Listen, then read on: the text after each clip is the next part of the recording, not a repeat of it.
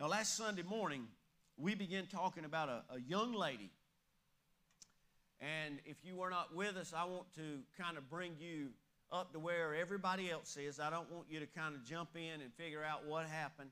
You know, it's hard when you do that with a show or something like that. You spend a whole hour or whatever trying to figure out, well, what happened? And so this lady that we're talking about today, she was in a situation that I don't ever want to be in. I don't want my family to be in, but people are in the same situation that Naomi's in. And people are in the same situation, unfortunately. I've already said that about requests a while ago, that Ruth's in. And what happened was this lady Naomi had a husband by the name of Elimelech. And they had two sons, and Elimelech passed away. But within 10 years, both of her sons passed away, and the two daughter-in-laws were left childless with their mother-in-law, Naomi. And so the Bible tells us that there was a famine that was in the land, and Naomi knew that her two daughter-in-laws were still very young enough to still bear children and find another husband. And she took a lot of blame herself. I'm going to say it, self-inflicted blame, that the reason this was happening to those two girls was because of her. And she kept apologizing, and all during her apology, she would always refer to God, the Almighty, which is El Shaddai, and she would say that the Almighty has afflicted me, or the Almighty has brought this upon me. And so she really felt bad for these two daughter-in-laws, and she didn't want them to live the rest of their life in her grief and whatever punishment she was going through. So she said, y'all need to go and find you a boy somewhere. And, of course, that's the Opie translation right there. But she said something similar to that. And they said, no, we're staying here with you. But she kept on hounding them. And then one of them, Orpah, you know, people say all kind of Bible names, and everybody's right is what I say almost all the time. She finally took her mother-in-law up on the offer, and she hugged her neck, kissed her, and she sent her on her way, and she went on her way. That's all we know about her. We don't know anything else. We don't know what happened, where she went. But we do know this. We know that the daughter-in-law Ruth said, I don't care what it is. If it's down to death, I'm not leaving you. Where you go, I'm going. Where you stay, I'll stay. What you eat, I'll eat. The God you serve is the God I serve. And not even death will separate or stop me and my commitment to you. So she says, okay. So they went on to this land and Bethlehem because they heard that there was provision made by God there. And so as they packed up, and they made the trip. When they got settled in, this is kind of where we are today in chapter 2. Ruth asked her mother-in-law, Naomi. She says, please, mother-in-law, let me go. Let me go and let me go try to find wheat for us. And she told her to go on. And as she went on, she found a field, and she started kind of picking behind the people that were reaping. And she would get what she could. And as she gathered everything, the man that owned the property that she was on by the name of Boaz, he came and he greeted his workers, and he said, bless you. And they saw that it was their master, their employer, and they said, oh, bless you. And then all of a sudden, the Bible tells us that Boaz took notice, and he saw a young woman over there. And so he asked his supervisor, the head servant over all the gleaning, he says, my word, who is that young lady over there working so hard? And he said, well, as a matter of fact, her name is Ruth. She's the young Moabitess woman that came from Moab. She's the daughter-in-law of Naomi.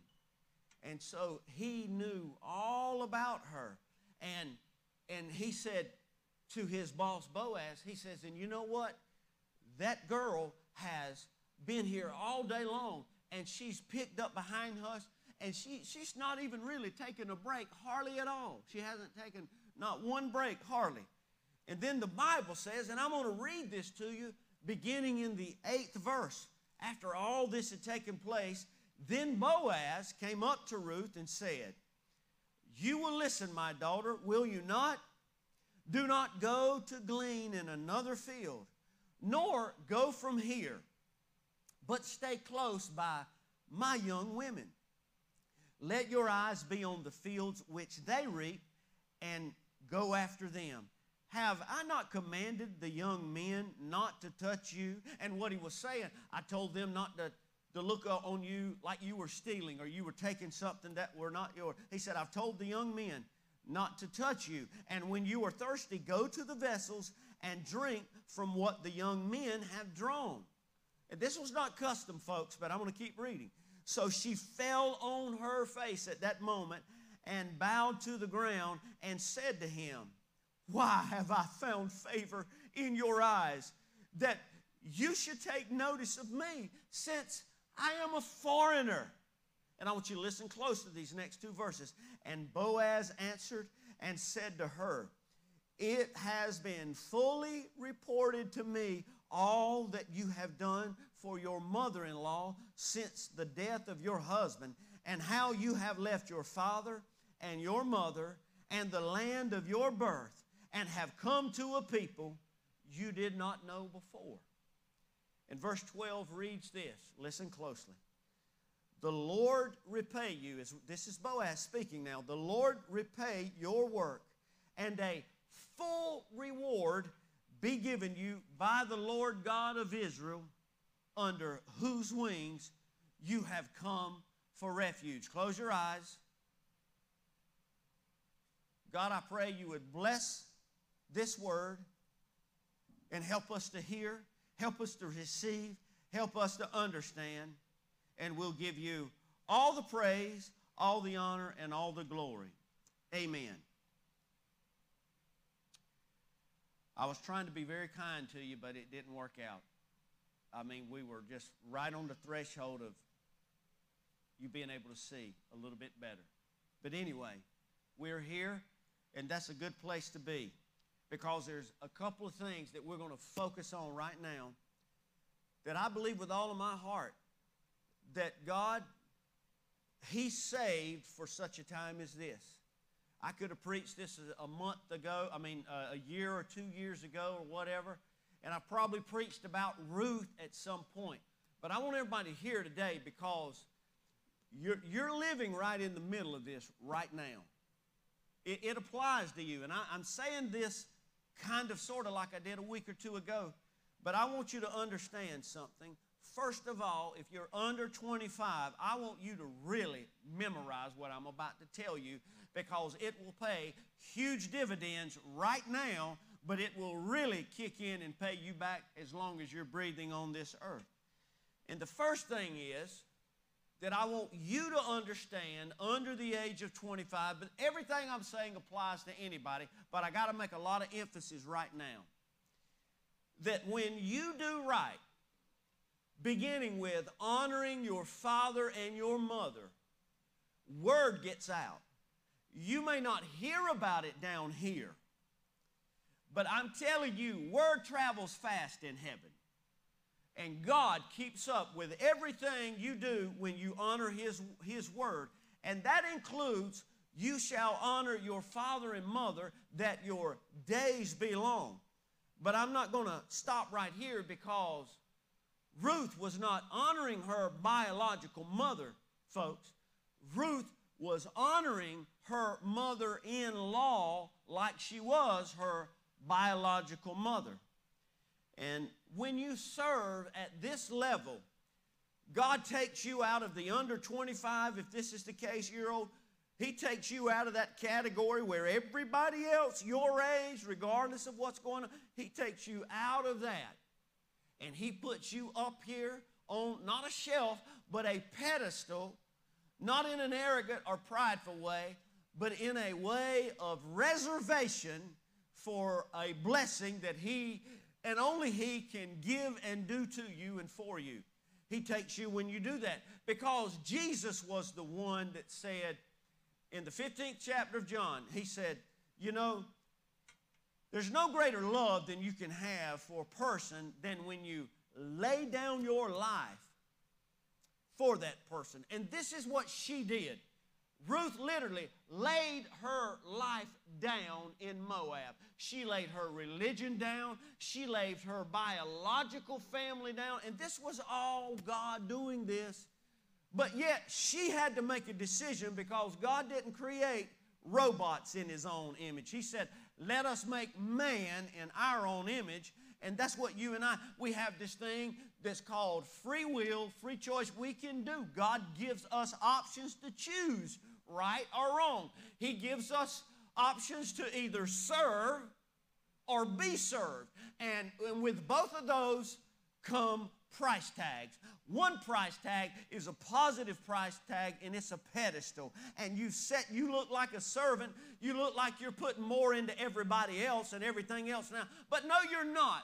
You're not. You are investing. And when you invest with God, oh, nobody or nothing in this life can never pay you back like God can pay you back and give you favor and open doors and do things. We've got so many examples. I can go down the list. I'll go to Joseph real quick. You know, he got hooked up. He got sold by his brothers. He got thrown into a pit. He got thrown into jail. All he did was right. He got lied on and lied upon. But you know what? God used him to save the whole planet when the time he was put on a pedestal. It looked like God was beating the fire out of him. He had done it all wrong, but no, really, he had done it all right. And when you do it all right, God just has to take some detours and some hard left and right turns to put you where he needs to put you so he can do what he's going to do at the appointed time. And this is what happened. So under 25, listen, she honored her mother-in-law. And when you do that, and see, she had every right to do just like her sister-in-law had done, and there was nothing wrong. In fact, her mother-in-law probably got upset that she didn't until she realized, I'm not going to win this battle. You're talking about a cat fight? Oh, my goodness. The big cat didn't win. The feisty little cat is the one that won. But it was really God winning. And I can't help but read this and think about, and I'm going to call his name again. He's not here and he can't make a face at me today, but I'm going to say Mike Webb. And he definitely wouldn't want me to do this, but I'm definitely going to do it. But you know, the whole time, I believe in giving honor where honor is due. And I'm kind of trying to give you a current picture of what this looks like. And it's my favorite go-to. But the whole time, both of Sheila's parents was alive. When Sheila was still with the school system before she retired, he would even go, both of them would, but Mike would go check on Mr. and Miss Britt. And then when she passed away, every day, somewhere around lunchtime, you could find Mike Webb over at Scottish Pines making sure and feeding Virgil Britt. That was his father-in-law. He did that religiously. He did that. I don't care what he had to do, what was going on. Mike was retired. He could do anything you wanted to do. But I can tell you this. He was there honoring his father and mother-in-law. But more than that, he was honoring the Word of God. Whether he looked at it that way or not doesn't matter. God sure did. And I believe that when we prayed a while ago, I believe just because that alone, he's the God of kidney stones. He's the same Mike Webb that was supposed to have prostate surgery, and he didn't. God stepped in and took care of that. And I know I'm spending a lot of time, but I want everybody to hear me today. I didn't come here just to like give you a sermon and you figure out whether you liked it or not or it was good or bad. I'm here to read out the Word of God and tell you this. God honors people that honors His Word. And it's not convenient. It's sure not going to make the high algorithms of Facebook or Instagram or Snapchat or TikTok when you do servanthood. It's not. But you know what it will? It'll get higher in the algorithm of God and the Holy Ghost in heaven when you do what God says to do, because God looks at you and He don't have to search in a crowd of servants. He don't have to search in a crowd of Ruths, because there's never a crowd of Ruths. There's one here, there's one there, there's one on a hillside watching his daddy's sheep, and then he just goes in at the right time. He didn't ask for it, but God knew about David, and He used David when he was a teenager, under 25, to take, and like I read in the devotion that Angie shared with me today, I believe when he got the 5 smooth stones, that was just an object lesson to use for boys and girls in Sunday school one day. I believe the giant Goliath was dead when he made his mind up that that giant would no longer defy his God. See, folks, you're living in 2021. You've got to make decisions whether or not you're going to let the world to continue to defy your God, or you're going to just say, well, I don't care. I ain't got nothing but rocks. I ain't got nothing but a little prayer closet. I don't have nothing but a little New Testament. I don't even have a full Bible, but I'm going to stand on it, and I'm going to fight the good fight of faith until God calls me home, and God will say, well, look, if you feel that way about me and my word and my work, Ruth, then this is the way I feel about you. I'm just going to use you in a way you never imagined. So, I know when we read John 15, we think about laying our physical life down to die.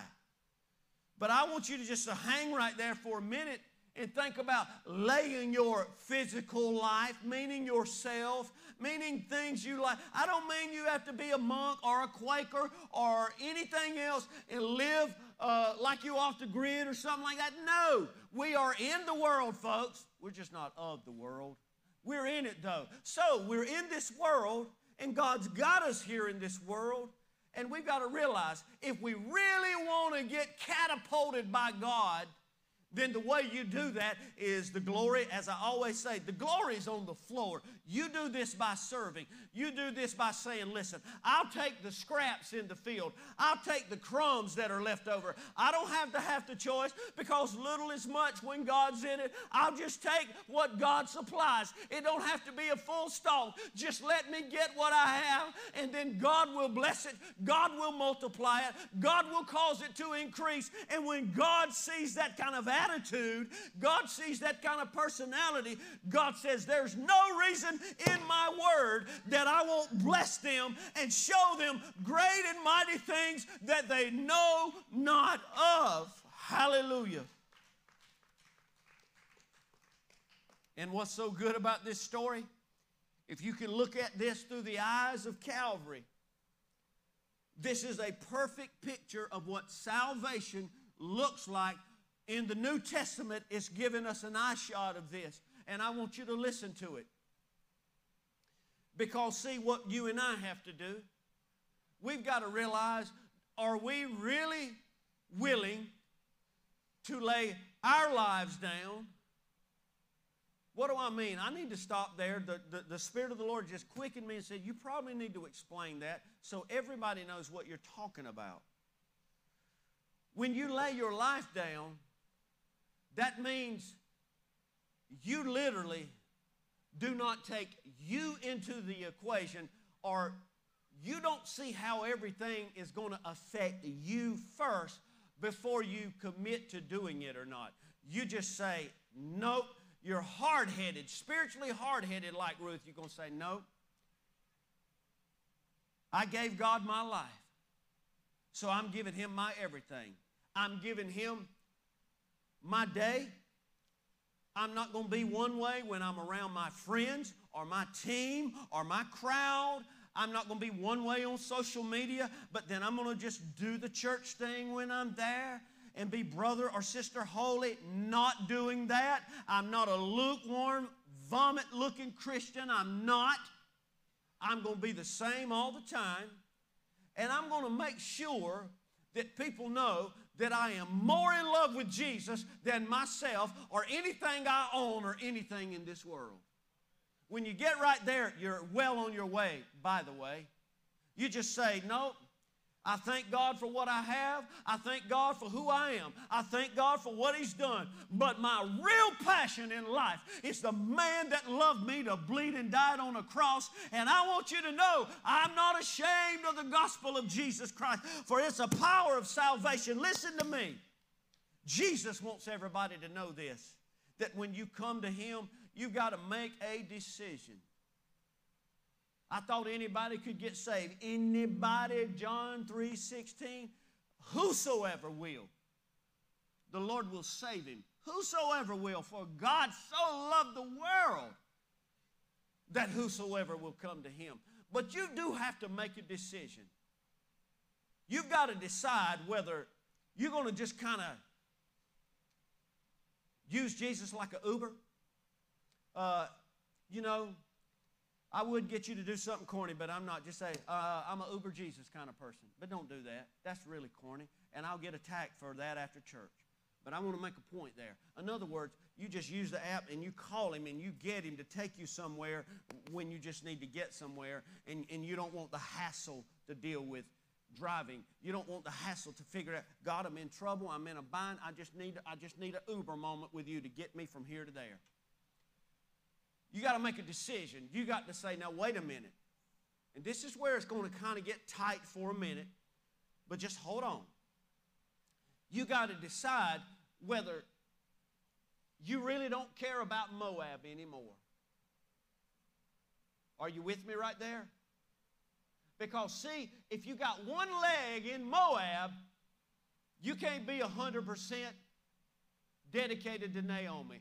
You can't be 100% after the right God, the right place, in the right setting so God can do the right thing. So you've got to make a decision.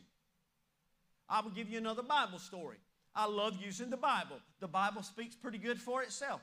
Young man, Zacchaeus, climbed up in a tree because he wanted to see Jesus. And let me just tell you, this is what salvation looks like. I know a lot of people that tell me and proclaim to be Christians, but I can't find one thread of Jesus in them. Not one thread. Are you judging? You don't have to judge somebody that ain't showing up. You don't have to judge somebody that doesn't display Jesus or doesn't speak Jesus or doesn't walk with Jesus. You don't have to. It speaks for itself. Amen, church? Amen. So you got to decide, you see, like Zacchaeus. This is real salvation. When you really get down off of your high horse, the tree, because you don't want to get involved. You just want to spectate. But see, when you fall in love and say, no, I just can't have a visual relationship with Jesus. I can't just have a far away. I want to get down there where He is. I want to get down here. And Jesus said, well, you come down here where I am today. Oh, my goodness. I'm eating at your house then. You don't want me from up there. You want me right here. He said, well, I'm coming to your house then. I don't know how many priests, how many scribes, how many Pharisees, I don't know how many rulers' houses he passed by that day to get to Zacchaeus' house. But I do know this. I know when the man jumped out of the tree and he had a real encounter with Jesus and Jesus ate with him, this is what he said. This is what real Jesus transformation looks like. He said, hey, listen, if I've wronged anybody,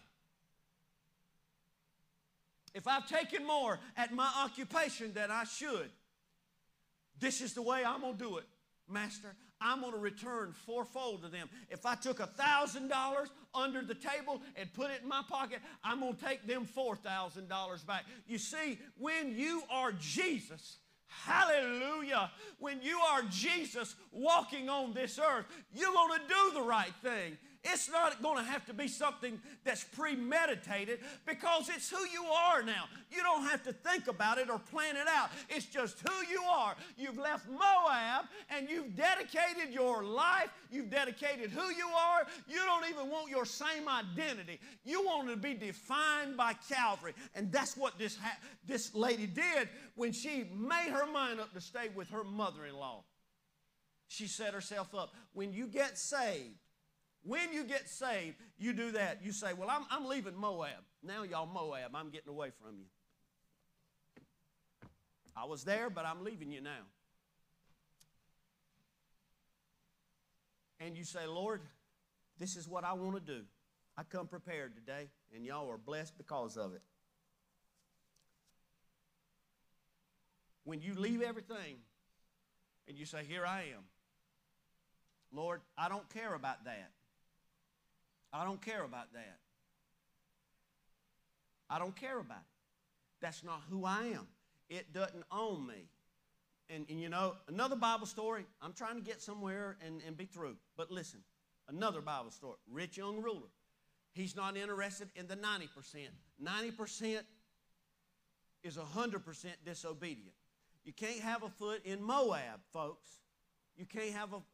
If you love this life, if every day you are consumed about what you're going to do next, or what you're going to buy, or where you're going to go, or what's going to happen next, if that's the thing that is consuming you, you have not met this Jesus that Zacchaeus jumped out of the tree to meet. You have not met the Jesus that hung on a cross, as they say, in the way of the master. You've met a Jesus, but it's one that you've created and formed that's okay with you and the 90% or the 1 foot in. You've made a Jesus. You've created a God. You've created one that just tolerates and does. And you haven't tasted and seen that it's really the Lord God Jehovah that is good. You just got a form of godliness. And God wants to liberate me from that. He wants me to know, Opie, it's okay to completely get out of Moab so I can show you what's going to take place. And here we are.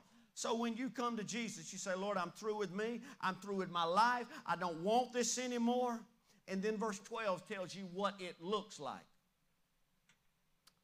This is what Boaz told Ruth. He said, the Lord repay you, because he knew all she had done for her mother-in-law, all she had left. And I believe this was the Lord speaking directly to her. The Lord repay your work, and a full reward be given you by the Lord God of Israel, under whose wings you have come forth for refuge. When you come to Jesus Christ, folks, you get a full reward in Jesus.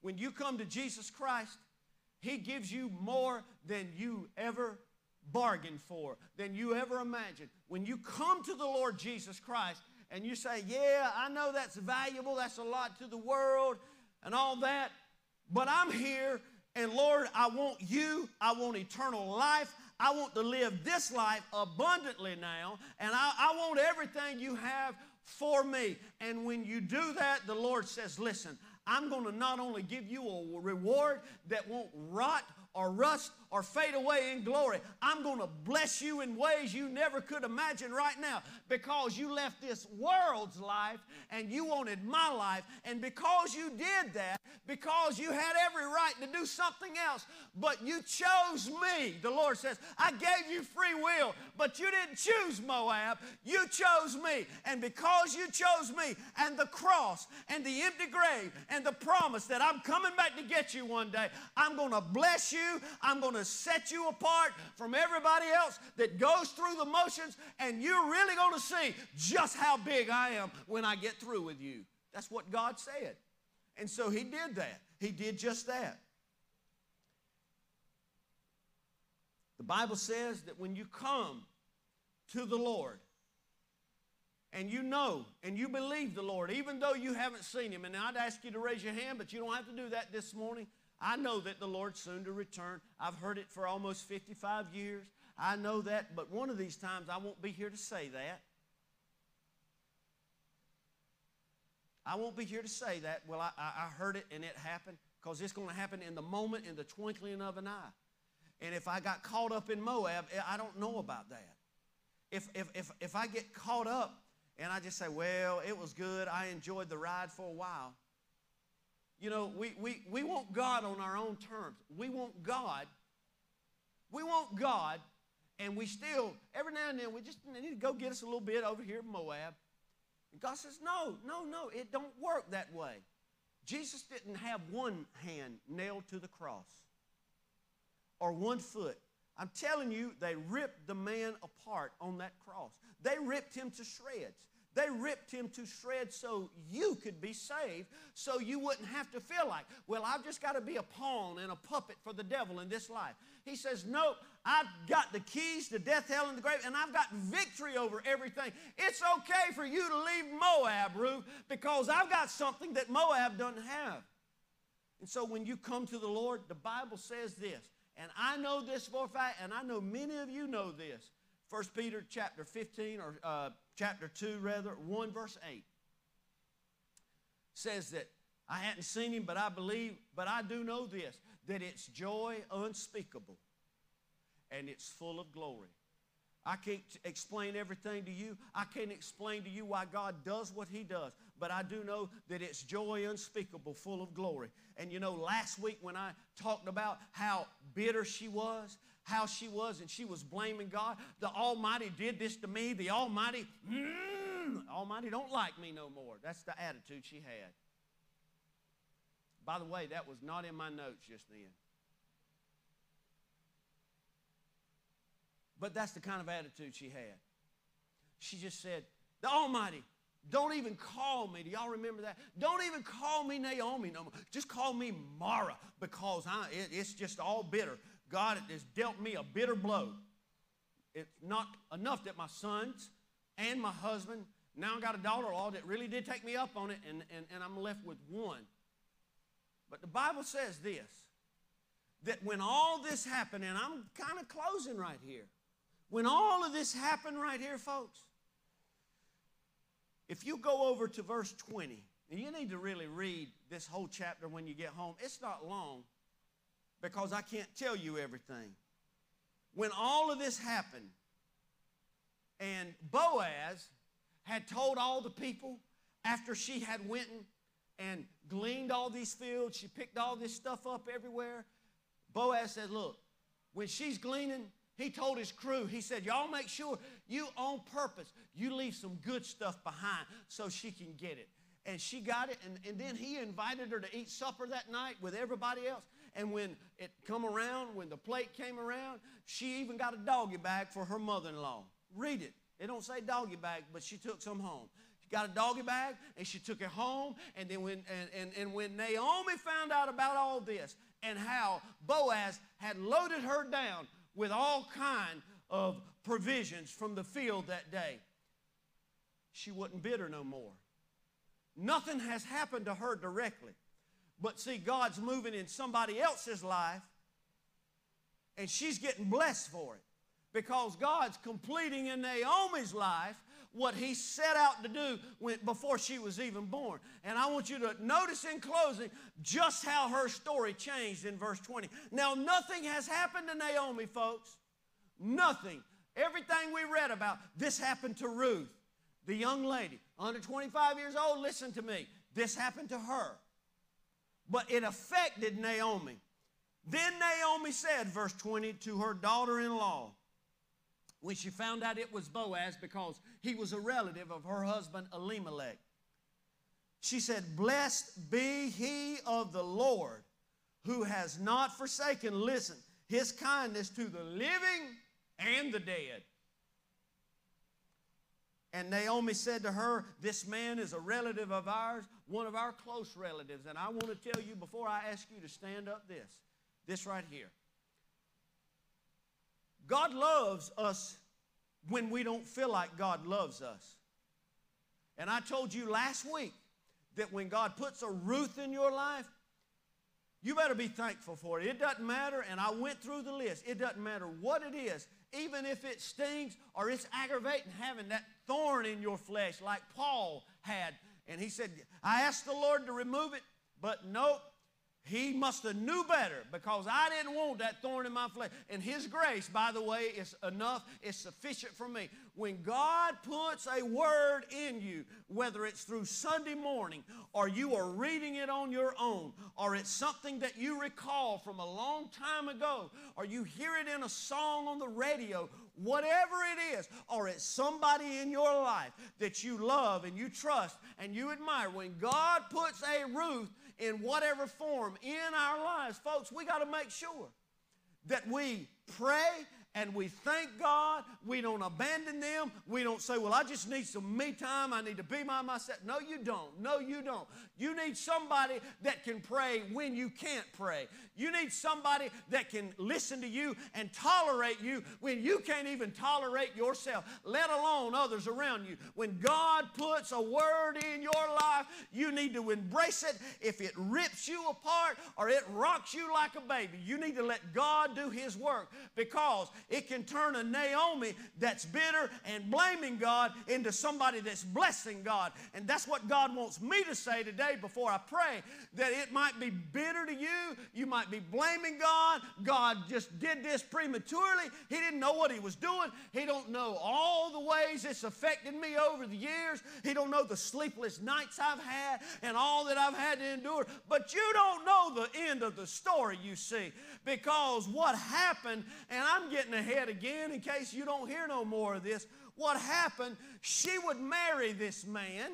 She would marry Boaz. Ruth would marry Boaz, and they would give birth to a child by the name of Obed that would be the granddaddy of David, the boy with the sling. And through the lineage of David, Jesus Christ would be born, the Savior of your soul. But see, Naomi didn't know that when she was at the funeral home or the graveyard or trying to get food in the middle of a famine. All she could do was shake her fist at God and blame God and do all this. But see, God had a Ruth in her life that was willing to leave Moab so it would get Naomi out of her trouble, and so that the Savior of the world would ultimately be born. Don't ever despise what God's doing in your life, is what I come to tell you today. I'm going to ask you to stand, if you will, because the Lord Jesus gave His life for you. But do you ever stop and think about who was a part of that process? Who was a part of that process?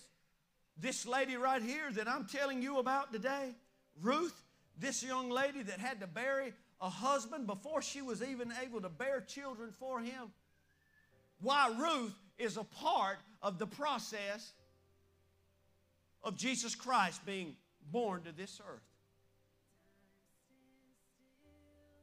You don't know what's a part of the process that you're going through, or you will go, or you have gone through.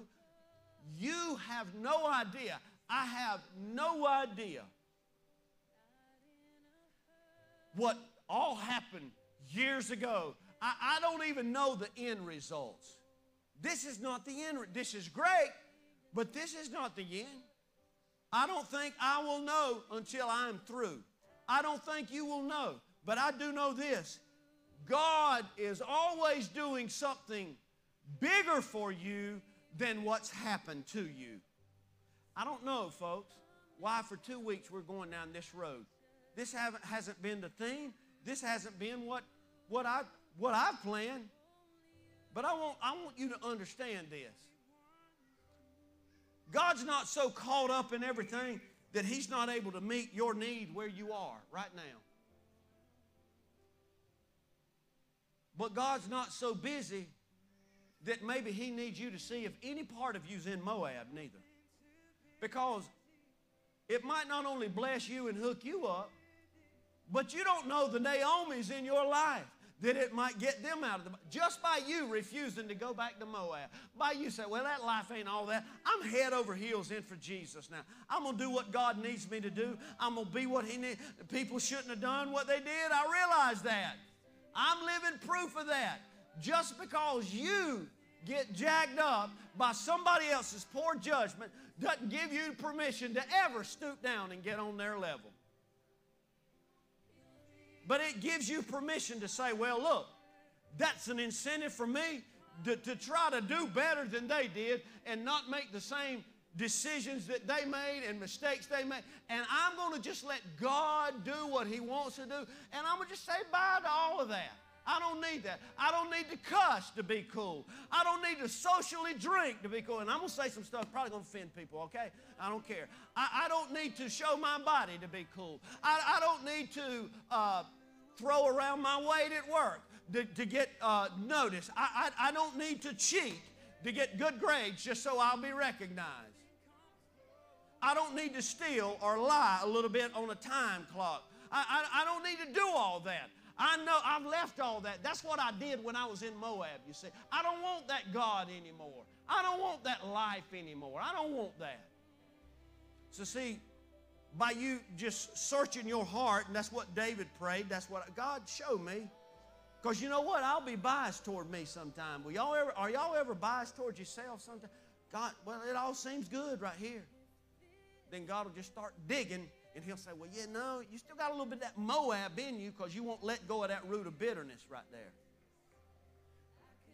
You still want people to know you in charge. So you at work or wherever, you still want people to know that you are it. You have arrived. And so He digs and He digs and He digs. That's when I need to come right here and I need to get on my face and say, Lord, You can't use me in a great and mighty way. I can't be a blessing. I can't help the Naomis out in my life if I'm still holding on to that. So the Lord says, let's do something about it right now. So I want to ask you today again, all of the people in the place that just want to say, Lord, help me to shake loose of Moab so we can get on with the show. You don't know what He'll tell you. You don't know what He'll show you. And let me say something before we move or do anything. It doesn't mean that you are comatose. It means that you are just mindful. See, people talk about everything from money to stuff to positions to sports, all this.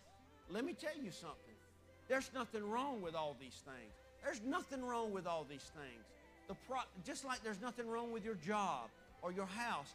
The problem is with anything that God has gifted you with or blessed you with, when it starts making decisions for you and it starts defining who you are and you have to do things in order to keep that because that's important to you. That's when all those things together. And you know, one of the most misquoted scriptures in the Bible is this. That money is the root of all evil. It ain't in that book, and I told you that. That's not in that book. The Bible says this, and money represents material things, not just currency. But the Bible says the love of money. See, you can be on welfare and not have but a case of quarter in your pocket and be in love with a dollar bill.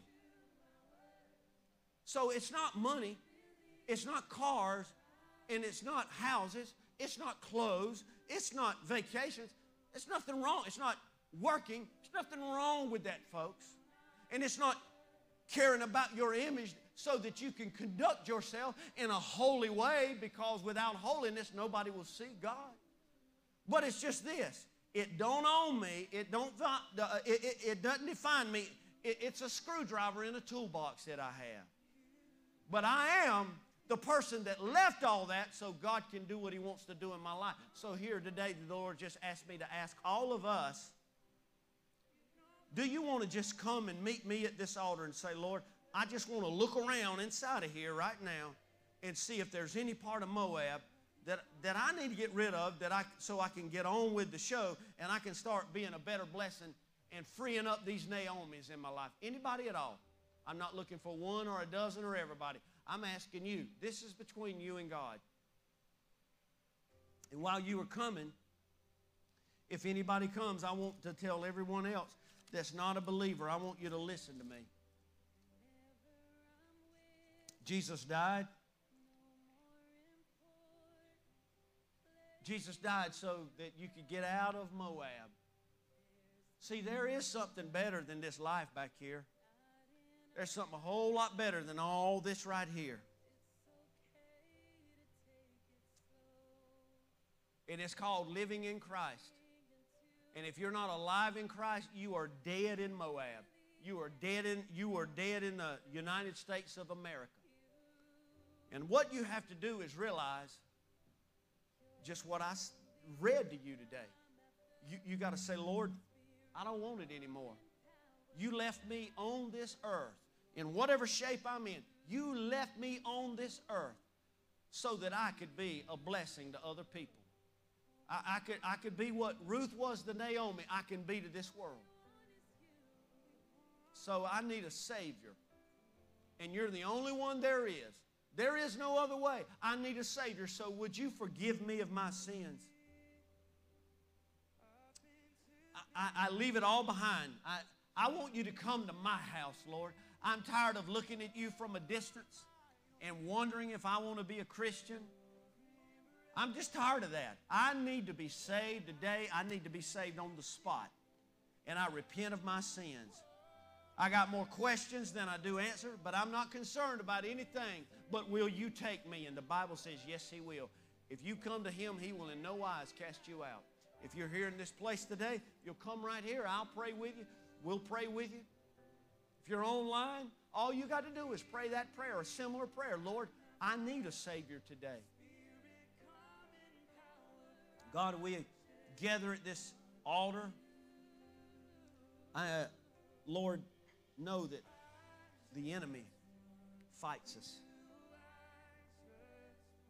God, and he a lot of times makes me gloat in what I think is self-righteousness, Lord. But God, I want you to be able to do a Ruth type of work in my life. God, and I'll honor, my daddy's still alive.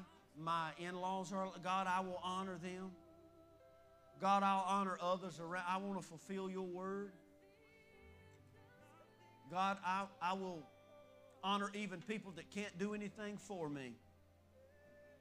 I'll honor them, Lord. I want to leave Moab. I don't want to serve myself anymore. So God, help me to look around inside of this closet and see if there's something that needs to go to the dump right now. Maybe it's my attitude, Lord. Maybe my lack of patience. I pray, God, in the name of Jesus, I want to be the solution. Father, and we do. We need this today.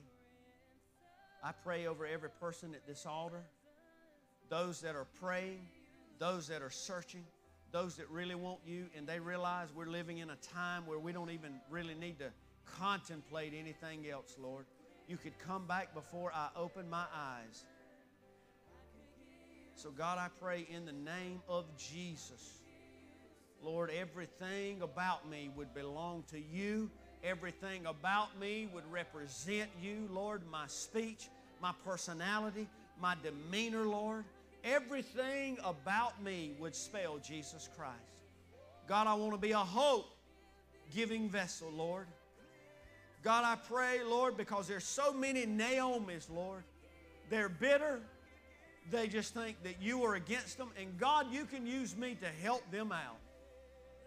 So, Lord, I pray, show me, Lord, what I need to adjust, what I need to change, what I need to let go of, Lord, what I need to part ways with, or what I just need to get better at, Lord. Help me to see. I pray this week, Lord, we'd be about your business. I pray this week, Lord, that our focus would be on you. I pray this week, Lord, that we would not do anything contrary to your word that's going to grieve you. I ask you, Lord, to help us to be mindful of you at all times. Help us to be mindful of what goes into our minds and our hearts and our spirit through our telephones, through our TVs, our computers, and even our circle, our friends. Lord, help us to be the influencer. And let the words of our mouths and the meditations of our heart be acceptable in your sight, O Lord, our strength and our Redeemer.